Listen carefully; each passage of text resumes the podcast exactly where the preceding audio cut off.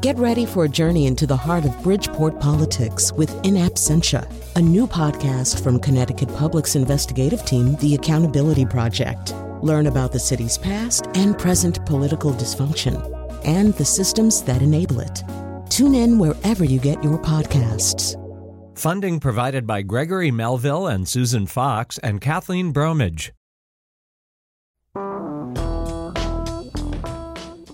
And good morning or afternoon or whatever. You're back from your weekend. I assume you're back from your weekend. I actually have no idea when you're listening to this show, but let's say you're listening to it live on Monday, uh, in which case all of the preceding applies. Uh, and we're going to talk a little bit today about some stuff that excited us over the weekend.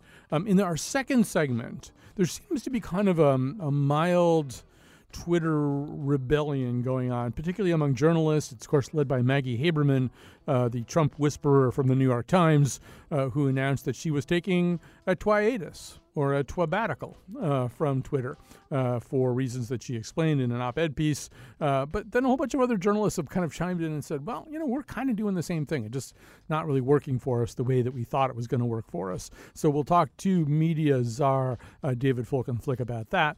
Um, first, we're going to talk politics. We're going to talk pol- politics with Alexander Burns from the New York Times uh, about the wave of progressives and people who might even be to the left of progressive who are popping up in elections around around the country. And then I've left the final segment open for phone calls. We might return to that topic. Uh, we've got a couple of races uh, in Connecticut that fit that mold, uh, but we'll see. We'll let the we'll let life unfold here. We'll see what we want to talk about in that third segment. But it'll, it'll just be you and me, phone calls, that kind of thing. All right, so let's get going uh, with our first guest of the day. Alexander Burns, national political correspondent for the New York Times, has been trying to get a handle on this trend of uh, young, um, progressive, maybe even less left of typical progressive cred uh, candidates uh, seeking offices, often through primaries. He's joining us now. Um, Alexander Burns, see if you can do a better job than the fumbling setup that I just engaged in. well, well, I, I, thought you did quite well, actually.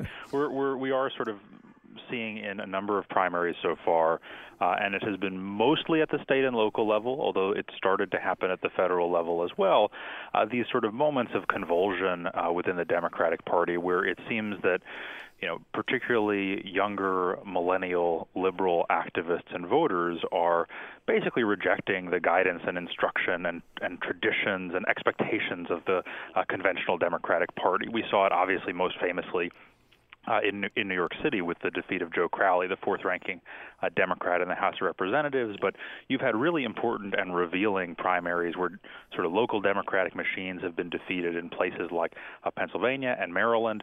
Uh, you have uh, sort of pitched primary battles in places like Michigan and, as you mentioned, uh, of course, Connecticut. And it's a real test of sort of this next generation in the party and how it's going to uh, shape the party's candidates in 2018 and how it's going to build a relationship, uh, an adversarial relationship with the party's traditional leaders. And I guess one of the questions is how much do you connect the dots? I mean, you could look at that Crowley race and say, well, his whole d- district had tipped demographically a-, a long time ago. He seemed to be more concerned with national races, wasn't showing up for debates. There's lots of ways in which you could say, well, that's kind of sui generis. You can't necessarily look for that to replicate in other places. So then the question becomes how many of these uh, other candidacies are very specific to where they are, and how much, on the other hand, do they maybe constitute a, a network?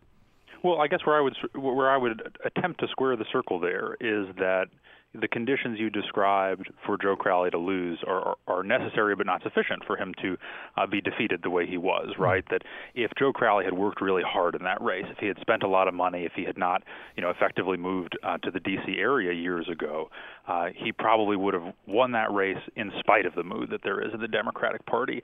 But two years ago and two years before that and two years before that, uh, all of those things that we just said about Joe Crowley and not working the district very hard and being a sort of remote figure in Washington, all of those things were true, and he was not challenged, uh, let alone defeated, right? So it seems like it takes both that you need to have a traditional Democrat who is to some degree uh, asleep at the switch, and you need this mood of rebellion in the party. Uh, I would point out that on the same night that Crowley was defeated by a double digit margin, which was really staggering, uh, a member of Congress basically next door in Brooklyn, Yvette Clarke, who ran a more aggressive campaign and took her primary more seriously, uh, was barely renominated against, again, a much younger, uh, more liberal, more activist opponent who was running for political office for the first time. So you are seeing this happen, uh, not just in places where Democrats are kind of asking for it, but especially in areas where it is sort of a, a deep blue uh, districts and where there's a sort of political culture of deference to a political machine of a kind that we definitely have in New York City and that you have in, in big cities around the country. So one of the places you looked at was Michigan, um, and actually there's kind of two races in Michigan that are potentially uh, within the framework that we're talking about. But let's uh, first talk about the gubernatorial race. Right. So the the governor's race is, is the big ticket in the state this year. There's also a Senate race, but it has not uh, heated up to the same degree. Uh, you know, Democrats have been locked out of the Michi- uh, locked out of the governorship for eight years, totally locked out of Michigan government because they've not even had uh, a hand in either chamber of the legislature uh, since the 2010 election. So this is a really really high stakes race uh, for Democrats in the state, and you've had this this uh, intense primary between uh, the front runner, who's uh, a woman named Gretchen Whitmer. She's the former Democratic leader in the state Senate. Uh, and has been seen as sort of a future candidate for statewide office, governor, senator for years and years. Uh, she's running against two opponents. The one that I uh, looked at most closely is a young man named Abdul El Sayed, who's a former uh, director of public health in the city of Detroit. He's 33 years old, and he's running as a as a much more activist Democrat. Um, he's he's committed to uh, creating a single payer system on the state level. He has campaigned in an abolish ICE shirt. Uh, he is very much a candidate in the mold of uh, Alexandria Ocasio Cortez, the Democrat who beat Joe Crowley. You know, one of the things that we uh, see with a lot of these candidates is that phrase single payer system, right? There's um, th- maybe two or three policies that kind of attach themselves pretty consistently to the kind of candidate that you're writing about. Uh, one of them ha- has to do, I think, with immigration policy, but pretty consistently we're seeing single payer. Um, maybe you can say a little bit more about that, um, how consistently you saw it. Oh, I think it is. I would say single payer and uh, opposition to corporate money and politics are the two themes that I heard from basically every voter and candidate I spoke to for the story. And those are not, by the way, just preoccupations of the very left wing of the Democratic Party. The, co- the corporate money issue is uh, an, an enormous preoccupation among Democrats from the sort of center left to the far left. But yeah, single payer, I think, is, is if there's anything that you could describe as a litmus test for your sort of hardcore progressive voter, that is it. Um, you've seen this in gubernatorial races around the country. Ben Jealous, the Democratic nominee for governor of Maryland, campaigned very hard on single payer. Uh, same is true for Gavin Newsom uh, the Democrat who's very likely to be the next uh, governor of California. Uh, Colin, what I would say sets uh, Abdul El Sayed apart a little bit is that he has a much more detailed uh, plan for achieving single payer than you've seen other Democrats uh, roll out. So this is in some ways even left of the left candidates that we've seen so far because you know, I mentioned Gavin Newsom. He campaigned on creating single payer. He never outlined, you know, these are the taxes I'm going to raise, these are the uh, services I'm going to provide. It was a sort of you know, vague commitment that liberals could latch onto if they were so inclined. Uh, in this race in Michigan, you really do have a Democrat campaigning openly saying, yeah, I'm going to raise taxes, uh, and I'm going to use the money that's raised in order to uh, make it so you don't have to pay health care premiums. So, one of the things that we've seen in polling is that younger voters, voters in their 20s, maybe early 30s, um, are much more comfortable talking about alternatives to capitalist democracy as we know it, right? They're much more comfortable with the word socialism. Um, they're therefore much more interested in some of these candidates uh, who might go in a more Bernie Sanders kind of direction. The question, of course, is for the Democratic Party are there enough of them to make a difference in a primary? And then will there be enough other people to make a difference in a general election? Like how, how much of the nation has been brought along to this style of thinking? Well, it's it's sort of an open question at this point, and we have a couple more opportunities to answer it before the end of the primary season. Michigan is one, Connecticut is another. I would point people to Florida and New York, uh, which has its you know New York has its state level primaries in September because it's a confused and and and uh, sort of tangled up system. Um, but you know, I think to get to the heart of your question, you're not looking at a majority of the Democratic Party uh, that is taking these views. You have had in congressional elections um, you've had basically two candidates who come from this wing of the party nominated in the 60 most competitive House races. So you're not looking at a wall to wall takeover of the Democratic Party by the activist left. What you are seeing uh, is enough of a faction in the party that takes this view. I would I would estimate it at a quarter to a third uh, of the party. There are enough of them that even mainstream traditional Democratic candidates do feel pressure to run more to the left than they have in the past. That you have Democratic candidates you know, in places like uh, northern New Jersey or uh, Orange County, California, or the Chicago suburbs, uh, who have campaigned not necessarily on single payer, but on something vaguer that they, I'm sure everybody's heard the term Medicare for all, which mm-hmm. is a, a, a sort of you know Rorschach test of a of a political slogan that it can mean single payer to some people, it can mean uh, a, a Medicare buy-in to some other people, uh, but basically it allows uh, people on the left to feel that this is a candidate who is uh, accommodating them. Um, so that's where I would say you're seeing the biggest impact so far is in drawing the median Democratic candidate's message somewhat to the left. I mean, the other thing that we saw in 2016, and we talked to these people at rallies, and they showed up in the polling too, are, are the people that I call the second choice Bernie people. So uh, even when the Republican field was in full flower, basically nobody had dropped out yet, you could go to a Trump rally and ask people who they would like if Trump couldn't be president, and they would say Bernie. Uh, even though at that point they had choices like John Kasich and Marco Rubio and Jeb Bush and people like that. They saw Bernie as the other guy who was anti corporatist in a way that Trump had persuaded them that he was, and, and was for the restoration of an economic system on behalf of the worker as opposed the, on behalf of the moneyed interest uh, in a way that they liked. Uh, and, and, so when you look at it that way, and, and, you maybe even go outside the rubric of the Democratic Party itself and talk about unaffiliated voters and maybe disgruntled Republicans, that that message positioned correctly uh, could be a very powerful one. I think that's right. I think it's one of the the paradoxes of the Democratic identity crisis in 2018 that you know, I think folks in Washington and in the media often describe the Bernie Sanders message as the the more left wing and thus less electable message. But and, and that may be true as it pertains to Bernie Sanders as a personality and to the specific brand of you know democratic socialism as he describes it. I don't think you're going to hear Democrats campaigning uh, on that brand in places like West Virginia and and North Dakota. But the bigger framework uh, of messaging that you hear from folks like Bernie Sanders and candidates in his mold of going after Wall Street, going after uh, the pharmaceutical companies, saying that politics is a rigged game. Uh, that is a message uh, that appeals very, very broadly, and in a lot of ways more broadly than the message uh, that Hillary Clinton delivered uh, in 2016.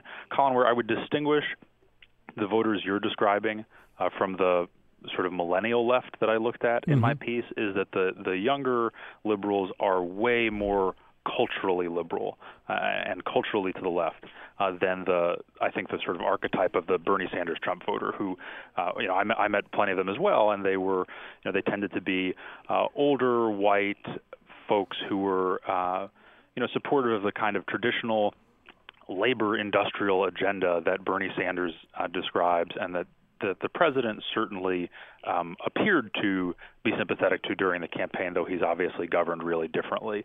Um, those are not necessarily voters who I, I, suspect would be on board with something like abolish ICE, right? Um, but they're voters who are on board with the anti-corporate money uh, side of things.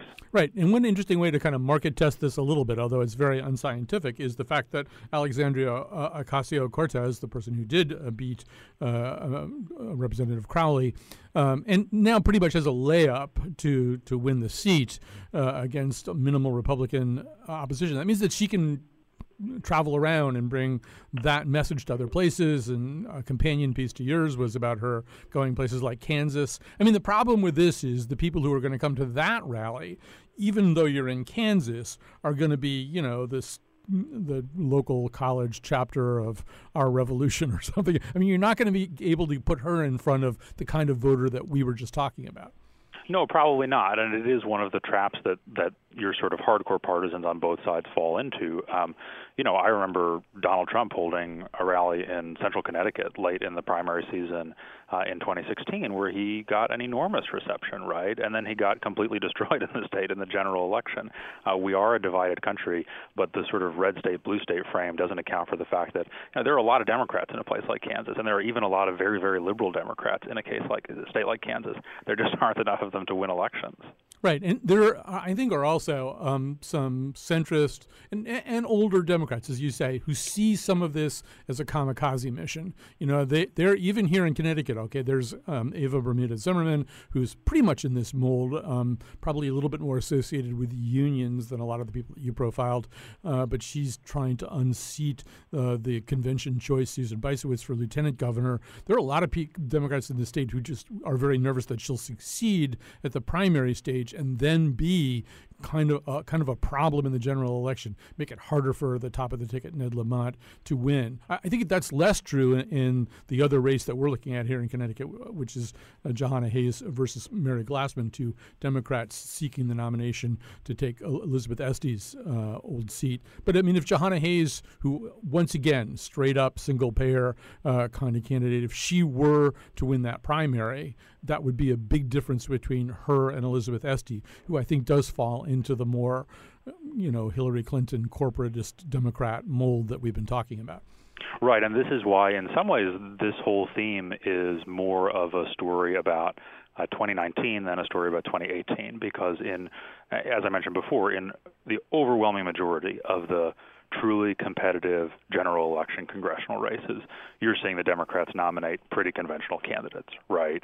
But in some of the primaries for uh, open seats in solid blue areas or in distinctly blue colored areas like the one uh, you just alluded to, or you know, even more the case in Queens, um, you are seeing Democrats who you know, are, are more sort of traditional Washington Democrats uh, get replaced or potentially get replaced by people who are uh, way to their left. And this, this, frankly, more than anything else, is is what transformed the Republican Party uh, over the last decade. Is is you would see um, candidates in solid red areas uh, retire or get defeated in primaries and get def- and get replaced by people who were far, far, uh, far more conservative and hardline in their political orientation. And it transforms a party without necessarily affecting uh, many of the toss-up races in November. But I will say that if Hayes wins the nomination in the fifth, that'll be an interesting one for you to watch because that that is the tippiest of the five congressional districts in Connecticut. It's, it's the one where a Republican can put together a win under certain circumstances. So if Hayes tracks way to the left of a typical fifth district Democratic nominee, um, that I mean that might be I mean, even though she was kind of Chris Murphy's pick pick to run in that in that particular slot, that would be an, it, you know it's not it's not a layup that a Democrat will will win every time in that district, and, and right. a, backlash could. Uh, uh, could could I mean I think it's unlikely, but uh, uh there could be a backlash if she's really seen as com- some kind of crypto socialist. And it is a phenomenon that we've seen in wave elections in the past, where you have candidates first nominated and then elected in the general election who are uh, sort of objectively well to the left or the right of their district. Um, but because it's a wave election, voters kind of look past those ideological uh, uh, any ideological misgivings that they may have. Right in in 2010, Republicans elected uh, extremely conservative candidates in places like the suburbs of of Chicago, right, which n- normally would never go for a candidate like that. So um, you will also see people elected on the Democratic side this year. In all likelihood, uh, if the cycle develops as it appears to be, you'll see people elected who are um, really kind of ideologically out of step with the places that they represent, and who will have very very tough campaigns in two years. Interesting. Well, we live in interesting times. Alexander Burns, national political correspondent for the New York Times. Check out his piece from this weekend about the coming political revolution on the left. Um, thanks for talking to me today, man. Thanks a lot. Bye bye. I hope you enjoyed that. We're going to take a little break now. When we come back, as promised, David Folkenflik to talk about the new ambivalence towards Twitter among prominent political journalists.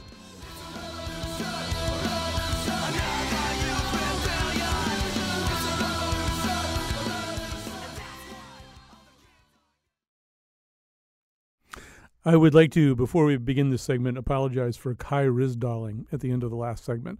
Kai Ryssdaling is when you address the male person you are interviewing as man.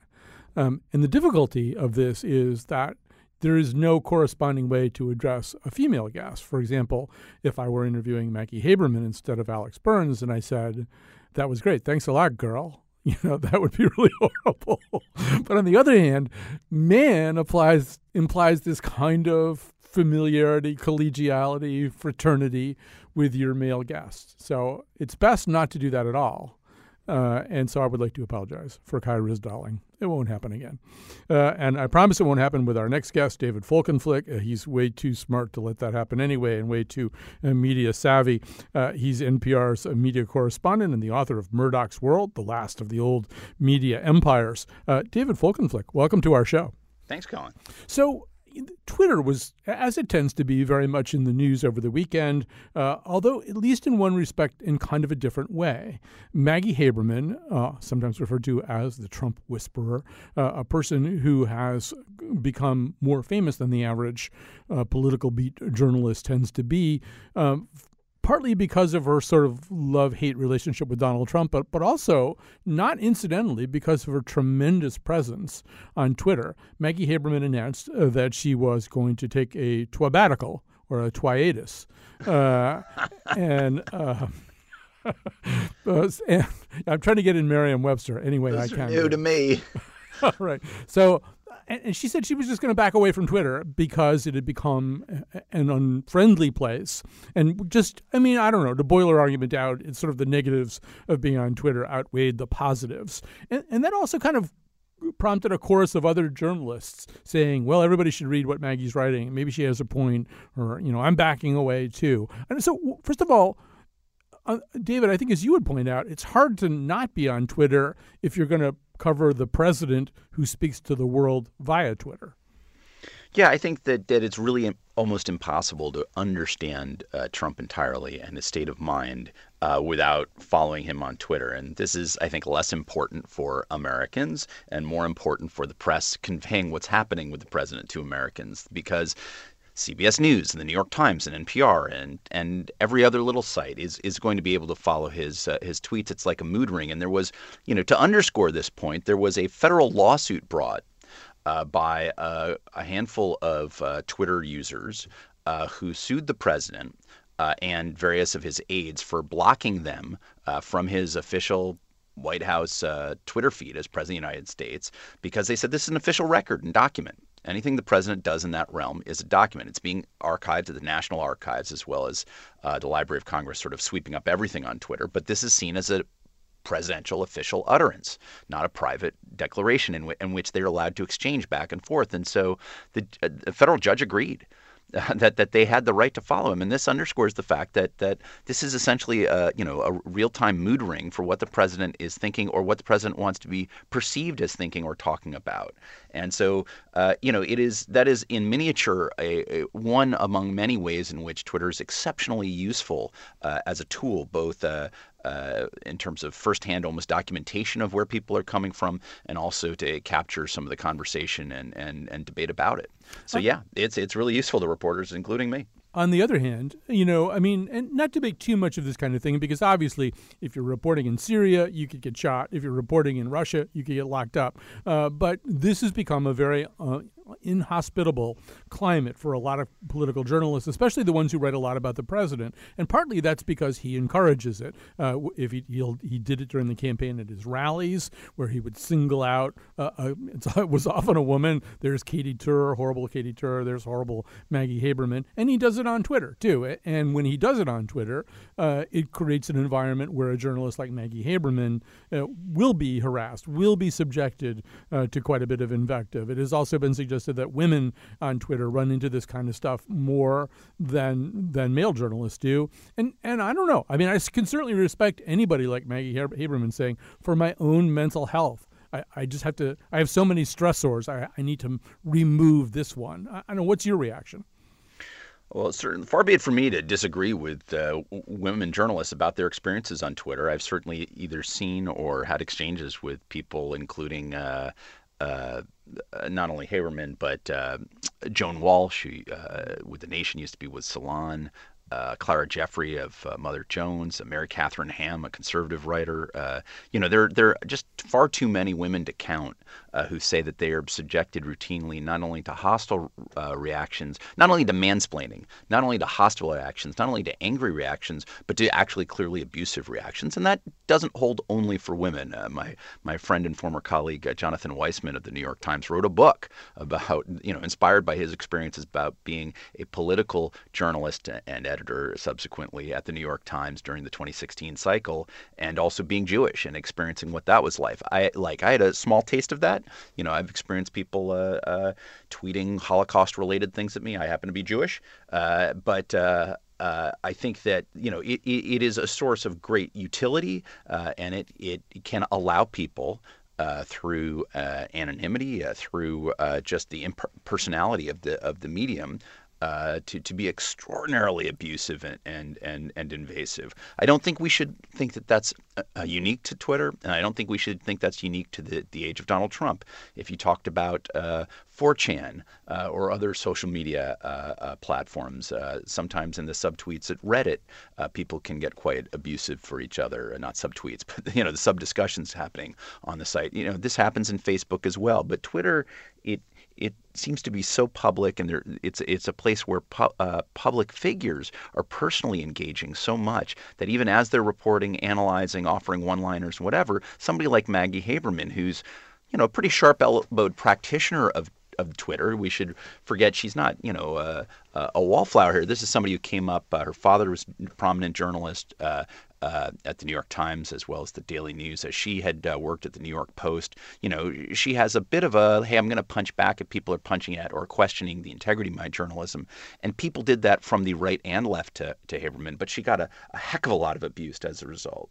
Yeah, I think also, I'm glad you mentioned that part of it because the other thing about Maggie Haberman, two things that have always struck me about her work on Twitter. One of them is she's also a tremendous curator on Twitter. I mean, if you just looked at Maggie Haberman's own Twitter feed, she retweets all kinds of stuff that she thinks is important. It's like she's almost a publisher. She's publishing a newspaper comprised of links uh, of things that she thinks are really interesting, and she was really good at that. But she also was, as a lot of journalists are, David, a little bit more herself, a little bit bit more opinionated uh, when on Twitter than than she would be in a fully vetted New York Times column or piece or, or, whatever. And I mean, every single news organization has all kinds of policies in which they try to spell this stuff out. But the reality is, for many, many journalists, Twitter is an area where you can at least go 10%, 20% further towards your own take on things than probably your home publication or media outlet would let you do. Uh, and, and that's another part of this, right? It's one of the reasons that Twitter maybe becomes a place where Maggie Haberman finds herself in arguments. Yeah, I mean, look, there, there's good and bad to this, right? Uh, not everybody has a midday talk show like you do, Colin. Mm-hmm. So not everybody has a column for years that uh, you know is read by in their Metro uh, readership in which they're allowed to engage. So not everybody can do a playful, uh, playful little gentle tweak of a Kai Ryssdal and have it then heard by their fellow journalists, their fellow, uh, their you know, their friends and colleagues outside the walls of their newsroom as well as inside, right? And right. so it's a way to kind of uh, flex a muscle, release a little creativity, show a spark of life you know, some people build brands, other people build bridges. And I think there are ways in which insights are gleaned and shared that are off the cuff, that are not worth or not able uh, to be shared uh, in print or online or on the air in, in a more formal way. But this is a way people can say, hey, this is something worth knowing. Here's a piece of context. You know, uh, when I did uh, stories about uh, uh, basically announcing it would cut the New York Daily News in half uh, today. And I was able to add context. Actually, somebody else did it for me, and I pointed to this person of tweets I had done some months ago about the extraordinary corporate executives' compensation at Tronc, even that, as they're cutting the place in half. And so, you know, this is context. Is it something I would have time to, while talking to you and doing other stories uh, to do an entire separate take on? No, but it's a way in which you can add value, and hundreds of people are getting to see that through through that being shared, or thousands of people, who knows? So you know, it's it's very very useful. But that said, people are drawn into it. Sometimes they're drawn into fights. You find people who take issue with coverage at times, particularly a prominent journalist, getting quite angry about things. And then you find people being actually abusive, being abusive on the basis of, of gender or race or, or ethnicity, uh, being abusive on the nature of just questioning the person's integrity to the point of you know um, questioning their humanity and and Twitter's uh, uh, corporate execs, Jack uh, Dorsey, who's one of the top execs there, has has tweeted about this earlier in the year and again in recent days, and tweeted about the need to figure out ways to essentially uh, rejigger the formulas so that you're seeing stuff that are valuable to you and are not simply distractions and not simply uh, hostilities. But it's even when it's useful, it is intentionally designed to compel you to use more and more of your uh, free and not free time on the platform itself. It is designed to suck you in a little bit like a narcotic, or maybe not even just a little bit. Uh, and as a result, you know, Haberman's reservations, as she laid them out in the pages of her paper on Sunday, uh, were multifold because she said, "God, am I just getting sucked into this? Both the the not constructive use of my time, and even in constructively just seeing uh, things in the array that Twitter would present it to me, as opposed to the way my reporting might point to. Right. She has tweeted 187,000 times, which uh, you know that would worry me. Just holy of... cow, that is a lot of times to be tweeting. And look, I, I I should spend less time on it, and yet my ability to spend time on it allows me to anticipate the news before it happens. It's very useful. So let me just flip this around in the other direction for a second, David, because I, think there's another way in which journalism is is challenged here. And um, Charlie Sykes uh, brought it up in a, a, piece over the weekend. Charlie Sykes, uh, originally known as a conservative talk show host, now kind of a prominent never Trumper conservative uh, columnist. But you know, there's a way in which we as journalists have fallen into the trap a little bit, not just with Trump, but with any politician or any newsmaker, of covering a tweet like it were a thing. You know, so Bob Corker tweets, "That's it, I've had it." That that that was a horror show there in Helsinki. We can't put up with that anymore. And, and then he's basically done. And then the rest of us run and cover it like, well, now the tide's turning, things are really changing. Um, and one of the things I don't think we've necessarily developed is a metric for evaluating the actual weight of a tweet. I, th- I don't think that weight is very great, you know, but there's a way in which we, we run and we cover the tweet, and, and that excuses the newsmaker from doing anything else. It's like, I tweeted, sure. they covered it, we're done. Look, I mean, one of the things that I said at the outset of the presidency, I may have even talked about with the, this with you at the time in January of 2017, was the idea that every paper should find a way to dedicate some space on page six or eight of the front section and say, you know, Trump's tweets today, you know, the triple T, and that you can just sort of slap it in there and then you can forget about it. It turns out that's not going to be useful enough in terms of understanding why is the North Korean dictator saying what he did? Oh, well, it turned out the president tweeted at him six times, uh, you know, between the hours of six and eight while watching Fox and Friends. You know, that that matters. That has an effect. I do think that you know one of the things we've seen in recent uh, days, as an example, are Trump's tweets about uh, what uh, certain court documents show mm-hmm. about uh, Carter Page, his former foreign policy aide, suspected by uh, uh, intelligence, national security uh, uh, officials of having been turned into a Russian asset, uh, or at least having been, uh, you know, uh, pursued by the Russians in that manner. and he he said things that clearly contradicted the facts and the truth. When Reuters or the Associated Press or other news agencies put out alerts and put out tweets that say President says so and so and leave it unencumbered by actual uh, validating or invalidating facts, I think that's a real disservice. I think that's a way in which the you know uh, staccato kind of telegram length uh, uh, messages served up by Twitter sort of lull uh, journalists at times into relaying uh, uh, what's been said there and alleged, particularly by this president and this administration, who often not only strays from the facts but seems totally estranged from them uh, in a way that I think dis- is a disservice to to their audiences. So I think it's important, even if you're uh, following those brief utterances, to surround them with you know an army of the truth and an army of facts, because I think one of the things we've learned is that when you marry uh, rough rhetoric. Uh, and deceit, or at times uh, misleading statements, or and NPR doesn't usually use this term, but I, you know, I do at times. At times, they are they appear to be outright lies uh, they have to be surrounded by truth and context. And that's one of the things Twitter can be very good at, and it's one of the th- things Twitter can be very bad at. It's almost as though Twitter, Twitter is an amplification vehicle for our virtues and our vices all at once. That is perfectly put, uh, as we would expect from David Folkenflik, uh, NPR media correspondent. And I also have to say, uh, we've been enjoying the work that you've been doing, occasionally hosting On Point, It's been Uh, fun. Yeah. So, uh, David, I value you very much as a person. Uh, thank you for joining the show today. I value you as a person. Take care, Colin. Okay. We're going to take a little break. We're going to come back. When we come back, there'll be no guests. That'll be just you and me. I want to revive the conversation that, or the topic anyway, that I had with Alex Burns at the beginning. He's talking about a way in which voters are, in some respects, attracted to some of these candidates who, who at least appear to track to way to the left of center. Uh, but maybe what people are really attracted to is an anti-corporatist candidate of any kind, a candidate who, who's promising to uh, give the average person uh, a leg up, some help up in trying to compete for scarce resource, uh, scarce resources with corporations. So. I, I did a very poor job of setting that up. But anyway, um, what are you looking for? What's important to you? If you had to make a choice, say in the upcoming Democratic primary, between a Jahana Hayes and a Mary Glassman, how would you make that choice? 860 275 7226. 860 275 7266. And we will be back. Let him tweet, let him tweet, let him tweet, let him tweet. Texting stupid statements, let him tweet.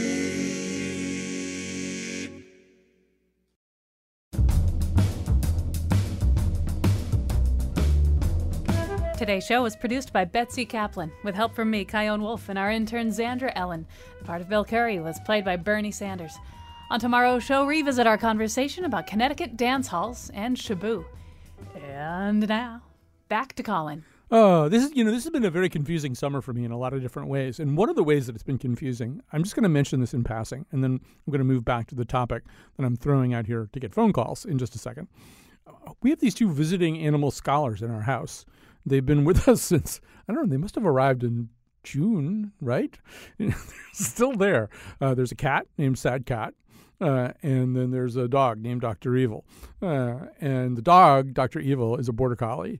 And he seems like a very nice dog when you first meet him. But I've discovered, and I think this might be kind of a border collie thing, I think his goal is world domination. I mean, he basically is the boss of our house or thinks he's the boss of our house now. He's only been living here since June. He's theoretically going to be gone sometime in August. But he has basically declared himself, you know, like governor for life or something uh, of our house. And I think he wants to take over your house too, and then the next house, and then the next house. He wants everybody to do all of his border collie stuff. So uh, if I seem a little jumbled, if I seem, I, I, I want you to know that I'm contending every day with a very powerful will uh, that uh, wants to dominate me, and that is Dr. Evil, the border collie. All right, so let's go back to the topics here. um, and this will tie in with David Folkenflik a little bit.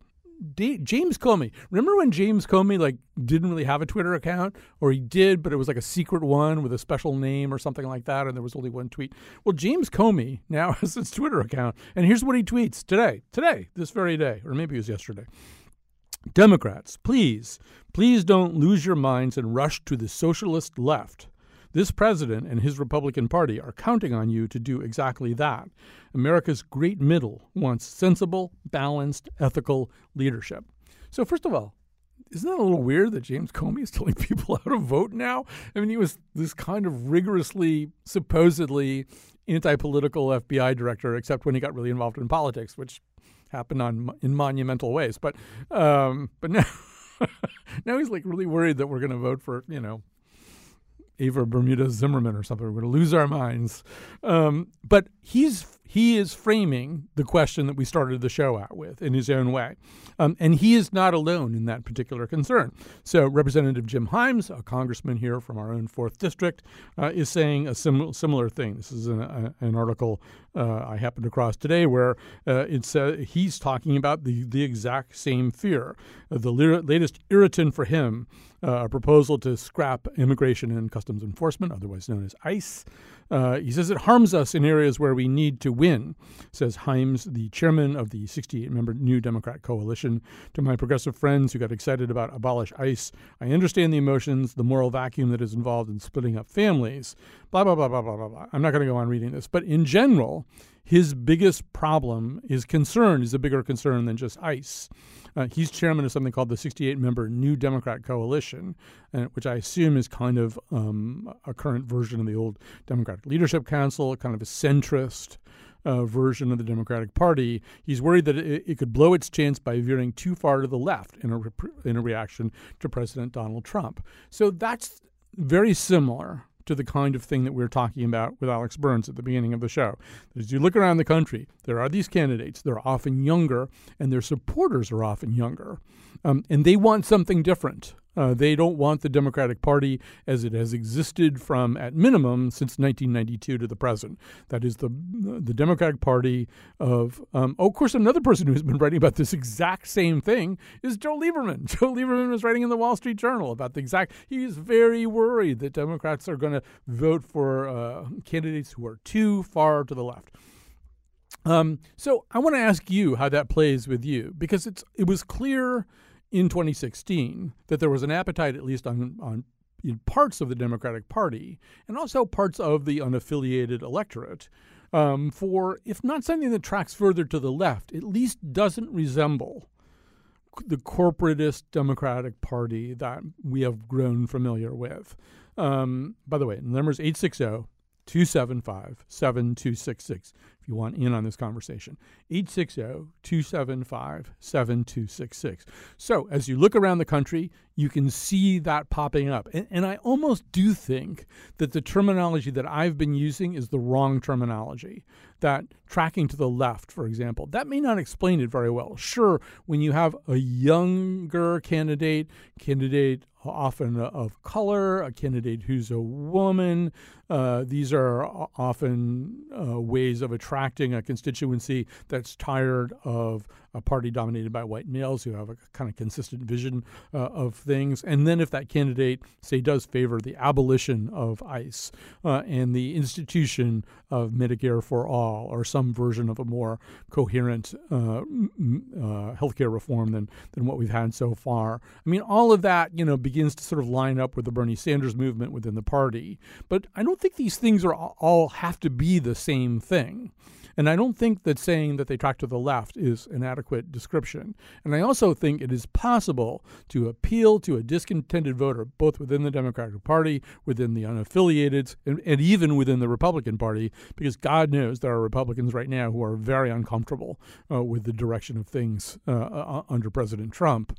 It's possible to appeal to those kinds of people in a different way, in a way that doesn't necessarily manifest itself so so identifiably as the politics of the left. And you know, I think as Alex Burns was saying too, if you're going to run around saying that you're a socialist, you're just going to lose a certain number of people. It's not clear how many people you're going to lose, and certainly in the younger demographic, they are not afraid of that word, not the same way say my generation was. So. I don't know if I've present, presented to to you in um, in, in a coherent, intelligible conundrum. But let's say I have. Let's pretend I have. Call 860-275-7266 and just tell me how you see those kinds of questions playing out in the current cycle. All right, as usual, we have lots of guys calling in, so it'd also be good if a woman would call in, 860-275-7266. But for now, I'm quite happy to start with Peter in Stamford. Hi, Peter. You're on the air. Hi. Uh, this is what I've uh, thought of uh, as a, like a paradigm like the right uh, it thinks uh, maybe this is simple, it's a very simplified version, that the right, uh, the, the libertarian Ayn Rand right would look at uh, corporations taking care of America, and the left would uh, characterize, characterize as the government would be taking care of people. So you have, uh, you know, corporations versus government, and uh, I think both have sort of failed in a way, or, or you know, I mean, I don't think corporations can take care of America. You know, I, they took care of my dad. I actually I grew up in Greenwich, and uh, we got a, a good living back in the, uh, you know, the man in the gray flannel suit days, the how to get rich in business without even trying days. Those days are over. But the government is also it has you know mild success. The, the government educates you know 90% of the population. Uh, so you know I, I think maybe we should need a a a, a, a corporate a, government a um, workers. Well, there's there's less and less workers uh, like the uh, 19th century Marxists ha- would have it but I think uh, you know unions are, are are dwindling away, and and uh, the powers of the workers. And you know, I think this whole topic can deserve you know a whole couple of uh, shows. All right. But, uh, yeah, yeah. So, uh, so your point is just very quickly because I want to be able to get a few more callers on the air. Sure. Um, so, well, actually, let's just go from there. I mean, I think Peter has set up the paradigm pretty well. Let's go from there to Alan. Uh, here's Alan in Seymour. Hi, Alan. Hi. Um, yeah, I'm one of the uh, young left socialists that Joe Lieberman seems to be uh, afraid of voting. Right. Um, I don't think that uh, if it were any other year, I would vote any differently than I would this year. Um, I'm not voting left just because I'm upset that the right's winning, and I would be voting left even if uh, we were in a third year of Obama. So, Alan, let me ask you a question. Do you feel as though you are currently offered choices that do map pretty well onto your desires? In other words, uh, you know, I, th- I think in the Sanders movement in 2016, uh, a lot of people your age were saying, "Well, yeah, finally somebody's saying stuff that I believe." I haven't really been hearing that from from any sector so far. How does it feel for you here in 2018? Um,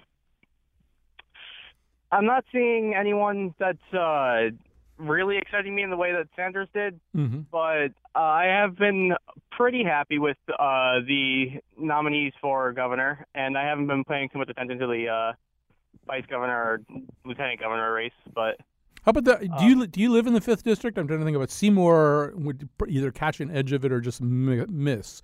Uh, Would, you be voting? I'm assuming you're a registered Democrat. Would you be voting in the primary, the Glassman Hayes primary?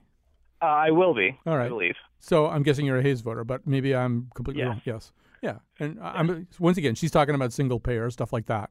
That's Yeah. meaningful to you. All right. Well, listen. Thanks for calling, Alan. I want to get uh, to uh, Pam in Branford. Hi, Pam. You're on the air. Good morning. Morning. Good afternoon. Afternoon. I don't care. It's all we're all in a time warp anyway.